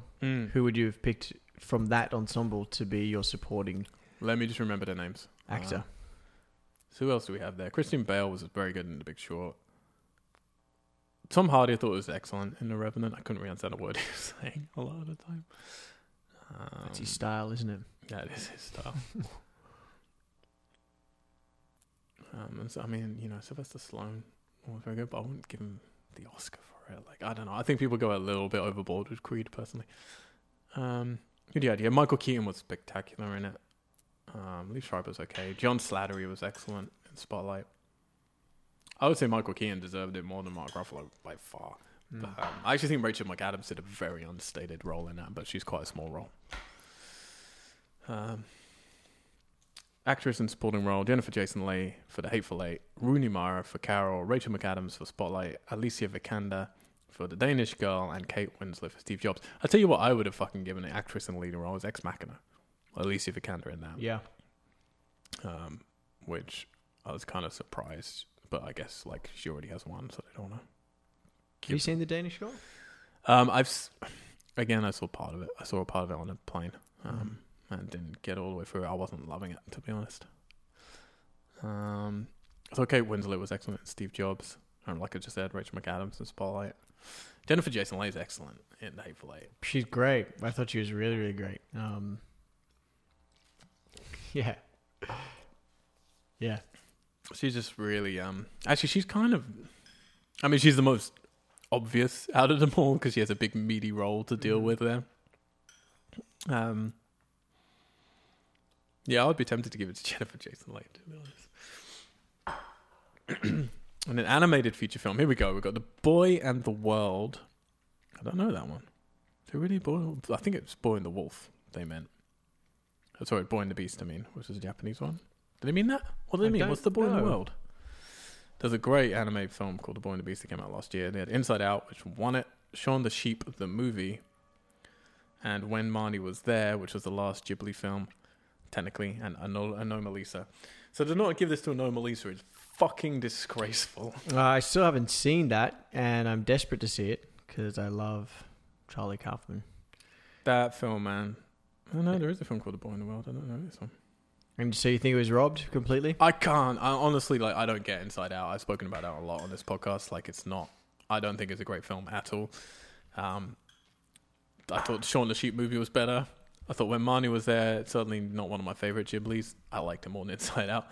Um, but Anomalisa, man, that's cinematic joy. Like that's such a rare film, and in some ways, because I have my list of my best films of last year, I almost regret that not being a, my number one film. Like it's just Yeah, such a simple, boiled down, beautifully, like just so beautiful and simple. Um, that's crazy for that not to win. Like honestly, fuck you, Oscar man. yeah. Uh, we got too many of these to get through, so maybe we should wrap up. We got cinematography, Carol, Hateful Eight, Mad Max, The Revenant, Sicario. That yeah, I, I agree with that. Easy. The Revenant one. Mhm. Uh, yeah, The Revenant's spectacular. It's a very particular weird type of cinematography though. Like they're using incredibly wide lenses the whole time, so like Yeah. right up to people's faces and stuff. Um, That's how I Sicario was a beautiful film. Have you seen that one yet? No. I think I've got it somewhere. You should borrow it. That's a really good film. Um, Mad Max, obviously, a beautiful. I'm not a big fan of Mad Max, but the cinematography is great. Uh, Hateful Eight was great. They were, they were all great winners for that, to be honest. I wouldn't have been upset with any of them. Directing The Big Short, Mad Max Fury Road, The Revenant, which won, Room, and Spotlight. The same load. So earlier you were saying you thought Room, the directing was a bit flawed. It's my least favorite thing about the film is Room. And what was it The about directing, directing? Um, it starts beautifully. Do you remember it starts like you just get these little glimpses around the room? I thought, oh, lovely. They're gonna like very smartly utilize this space and show you the perspective. Yeah. And then from then on, it's just filmed like an ordinary kind of drama thing, which is fine. It's obviously and it, there's more to directing obviously than just editing and shots. You know, Mhm. it's like how you're doing your your actors and did a fantastic job with the actors. Yeah. But there was nothing about the directing that made me excited, really. There weren't Mhm. really many shots where I was like, oh, that was very emotionally impactful, or the way that was done was very. Yeah. Like, even at the end. Okay, spoil this for about 30 seconds of the last two shots of Room. I could probably do it without a spoiler. But there's a shot of one of the characters standing, looking. Um, well, everyone knows, you know, the, from the trailer what happens in Room. Mhm. Like, they're in the room, they get out, and then it's the film's really about how that emotionally affects them. Mhm. But there's a shot where they're looking back into the room, and and it's like half the frame is filled with the person's face, and half the frame is filled with the edge of the room, and it's like you're on the Yeah. border, you're on that edge, like into the room, and then they step out of frame, and you're just like it's going to cut to credits because you should end with that border between room and the outside Mhm. world, and them accepting the outside world instead of accepting room. And instead, it cuts from that then to the wide classic shot. That's the pan up through the trees, and you see them walking yeah, off true. happiness Yeah, and stuff. And I was like, this is why would you do that? it was a perfect end shot, and that's how I felt about most of the directing in room. I fucking love that film. Don't get me wrong. Mhm. Um, so yeah, uh, for directing, I mean, The Revenant was definitely the hardest to direct. I think, um, and I actually think like again, Mad Max was superbly directed. It just wasn't my favorite film. Yeah. Yeah, Yeah. yeah. No, I agree with with that for sure. Um, yeah. Yeah, Yeah. You're just happy because you got food in your belly. I know. You're I'm, like, I'm eating now, so I'm slowly descending into a food coma. we got our first Star Wars uh, with film editing. It didn't win Mad Max won, but it was uh, nominated for the film editing. It's all news to me because I haven't really looked at these to be honest. Uh, Mad Max again, hair and makeup. I agree with that for sure. Yeah, Uh, Hateful Eight, music original score. Brilliant. yeah. it's Ennio, Ennio Morricone, Mm-hmm. which was excellent. Sicario had an excellent score as well. Um, Um, music original song winner. Writings on the Wall. Spectre. Oh Jesus, I didn't like that at all. No. Wasn't as good as Earned It from Fifty Shades of Grey. How did I get a nomination for an Oscar? Fifty Shades of Grey got a nomination for a fucking Oscar. There you go. Wow. Production design, Mad Max. Mm. Winner. It's very easy though, isn't it, to give? I'm not saying it's wrong. I'm just saying for makeup and hairstyle and production design, very easy to give it to Mad Max because it's the loudest with Mhm. those things, you know. Like maybe the production design in The Martian was more, you know, interesting, or maybe The Revenant was more accurate and harder work for them. Mm-hmm. But Mad Max is just so like ah, right in your face. Um, all right, I think we're- Max. Think, uh, I mean, we've got short films and we've got blah blah blah. Visual effects, Ex Machina won, which was the one Oscar, I think. Ex Machina won, which I'm glad what it got something. up against that? Mad Max, uh, The Martian, The Revenant, and Star Wars. Which was weird because I mean, I love Ex Machina more than any of those films. I love The Force Awakens a lot but for a different reason. I don't know. But as far as visual effects go, other than The one there are some in the Revenant, like the bear in particular, obviously, which Yeah, is yeah. spectacularly well done, um, and was a running joke for the Oscars. I'm happy um, to to have learned. The Martian has some great effects, but they're very, you know, I mean, no, they are very good. I don't know, man. I don't know. Mad Max has way more effects than people think it does. Mhm. Everyone's always thinking it's practical. It's not. There's tons of CGI in that film. no, those were real cars, No, and that was a real desert owl. it's a real Tom Hardy. It was a real Tom Hardy. Star Wars. I mean, Jesus, man, the amount of effects in that movie. Yeah, And other than the little bespectable girl thing that I don't like, I thought they were fantastic. The, The what? CGI character, the lot of uh, yeah. What was her name? I don't I don't like her. Goggles. Yeah.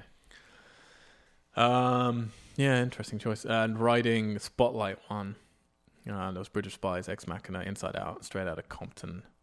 Um, yeah, I could see the screenplay, maybe, maybe, definitely not Inside Out. What are you talking about? There you go. Anyway, Fucking the Inside Oscars Out. happened. It's over again for another year. We can all relax. Um, but we'll be there next year, probably. Uh, we will. Um, I really don't. It wasn't a great year for the Oscars for me. Last couple of years, I've been really impressed with what they've been doing. Um, this year, I was like, oh, feels like the same, but like back to the boring Oscars um, in terms of the nominations and the winners. Right. For me personally. Box office time. You ready? This is it. Wrap up. Box office. Uh, top 10 films. Now, we voted on what we thought was winning. Um, where's my thing? I had it all written out. Here we go. Here we go. We got the list. So, Nate said at number three, Triple Nine. At number two, Deadpool. At number one, Gods of Egypt. Justin said, oh, how wrong he was. Justin said at number three, Triple Nine. At number two, Kung Fu Panda 3. At number one, Deadpool. Tanro I said at number three, Gods of Egypt. Number two, Kung Fu Panda 3. And number one, Deadpool. Or as he said, the dead panda god. Alex, that's you. That's me. Said at number three, Eddie the Eagle. Number two, Gods of Egypt. Oh, number one, Deadpool. And I said Kung Fu Panda 3, Gods of Egypt, and then Deadpool. Here we go. 10 top, uh, let's go with top 15. The Lady in the Van. Ah, yeah. Sounds- It's uh, based on a play by. Oh, God. Gone blank. British playwright. okay. No, I'm not going to lie. Not a title that entices me to go see that film. Uh, number 14, Stars Hail Caesar, which we saw last night. Good fun. Yeah? What do you give it out of 10 on a 20 point scale? Um, I would give it about seven, six and a half. oh, six and a half. Like I, I, I really enjoyed it. There's some really fun moments in it, but that's it. I feel, I felt like I left it behind once I left the, the cinema. Do you know what I mean? I kind of really I, take it with I me. felt like I'd like to see it again at some point. I um It was very funny. I felt I appreciate I enjoyed it more being someone who a lives in LA and b who's in the film industry. Mhm. I don't know how much I would have liked it as much if I didn't. I don't know, Yeah. but yeah, I thought it was fun. A mess, but fun. Mm-hmm. Ride Along Two is at number thirteen. At number twelve was Zoolander Two. Uh, number eleven, Star Wars: The Force Awakens. Still kicking. Out of the top ten. Because at number nine there's Race. Mm-hmm. Number eight, yeah, yep, confirmed. Number eight, How to Be Single. Mm-hmm. Number seven, The Witch. Mm-hmm. We saw that We also saw that, last night. which I uh, I don't want to get into. don't want to get into that because we've been going for a while. Yeah. It's the longest two way in the world. I didn't love it. Um, yeah, that's all I'm gonna say. I liked it. I loved elements of it, but overall, to film, it didn't work for me. Uh, yeah, I liked it. I wouldn't go that far, but I liked it. Okay, okay. Which far? Which way? There's nothing you loved about it? Or Oh no, sorry. I mean, uh, what did you say again? I said I liked it. I loved parts of it, it. but overall, it didn't work for me. Yeah, I, I, I wouldn't say for me it worked, but it needed to go one way or the other. But Yeah. that's a whole other discussion as to what. That is. that we'll get into it when Nate's here next week. 'cause- Mhm. Uh, number six was Eddie the Eagle, your number three choice, Oh, you racist. Aussie bastard. At number five, Triple Nine wasn't in the, the top three. oh, interesting. Are you ready? Number four, Risen. Jesus movie. Always gonna. Still doing well despite some of the worst reviews. So what we have number three, we have Kung Fu Panda three. The only person to get that right is me. Number Rigged. two, we have Gods of Egypt. Uh, Alex, you got that right at number two. I got that right at number two. Yes. Number one, Deadpool. I got all three right, and I thought for sure. rigged. Congratulations. I thought for sure I'd fucked up because I thought you know I knew how bad Gods of Egypt had done, so I thought oh it can't be in the top three. I got it right. you nailed it. Deadpool made 31 million uh, for the third weekend in a row. It held number one spot. Gods of Egypt came in at 14 million from its 140 million budget, which you know is still second, but not great. Kung Fu Panda still holding it at nearly nearly nine nine million. Um, I kind of want to see Kung Fu, but I'll probably wait till it's on the blues. There you go. That's it. That's everything we have. Box mm-hmm. office releases, the Oscars, mm-hmm. all of our news. Mm-hmm. Apologize for a bit sleepy. It's been a long day. Oh man. It's kind of hard to keep it going with just two people. The energy you need. I'm going crazy You now. turn into a monkey. You've eaten your tofu and you're a monkey. That's how you fucking do tofu, by the way. That bullshit I had yesterday in my wrap. Um, chicken. I had chicken. that veggie grind. Is that what it's called? Veggie, Veggie grill. veggie grill. I think it's called. Um, yeah, where I ate chicken, spelled C H I C K They I got N. chicken, Chicken. chicken, which is not chicken. Yeah, So you. beware, Yeah. food people. Um, all right, thanks for listening to us. Um, this was our 30th episode. Please support us despite, you. despite any effects this may have had on you. Um, There's some exciting things on the way this month, right, Al? there are some exciting things on the way, uh, which we'll reveal later on. I'm going to be guesting on something kind of cool. Um, and then we should have some good interviews coming in, Mm-hmm. um, which will be the most high profile interviews we've ever had by far, I think. George Um, Clooney George Clooney George and Clooney, yeah. Leonardo DiCaprio and Yeah. the bear. and the bear. Um, not in the same room. They hate each other. No. You can go onto all the social medias and our URL, our website, all that stuff. We are we are Tessellate. We are Tessellate. Two S's, two L's. If you go onto iTunes, and please do type in Tessellate, two S's, two L's, uh, and, and and geeks if you want. Find our podcast, subscribe to it, leave us a rating, leave us a review. It really helps us out. Could we do this for free? There aren't going to be any ads. Um, we normally put up a video on YouTube. We haven't done that this year. I have a couple of backlog. They will suddenly all go up. Uh, we also have a big special quiz episode, which is still going to go up. I'm finally well enough to edit all that, get it up this week. That was a rowdy, rowdy evening. That'll be yeah, that's a some one. hot sauce was eaten. Um, so yeah, you can go on YouTube and type in "We Are Tessellate." Uh, may, you might need geeks as well, but I think "We Are Tessellate" should just do it. Um, and you can subscribe to our channel. If we get 500 subscribers, then we get a URL. Then we could just be youtube.com/slash We Are Tessellate. But we can't do that yet. We need your help, so please Subscribe. help us out. You can follow me on everything on video game. You can go on like Xbox. You can go on PSN. You can go on Twitter, Instagram, uh, Tinder, Grindr, whatever you want. I'm Mr. Al White. What are you? Grindr, especially. What Uh, yeah, if you want to find me in the gaming world, you can find me. Uh, I am Rainbow Chard. Rainbow Chard, all one word. And if you want to find me on Instagram or Twitter, you can find me at uh, at Alexander Chard. We'll be back next Tuesday with episode 31. Nate and Justin will probably be back if you're missing stupid voices and uh, and feverish excitement from Woo! Captain uh, Macaroon. All right, and we're out, geeks. Gigs!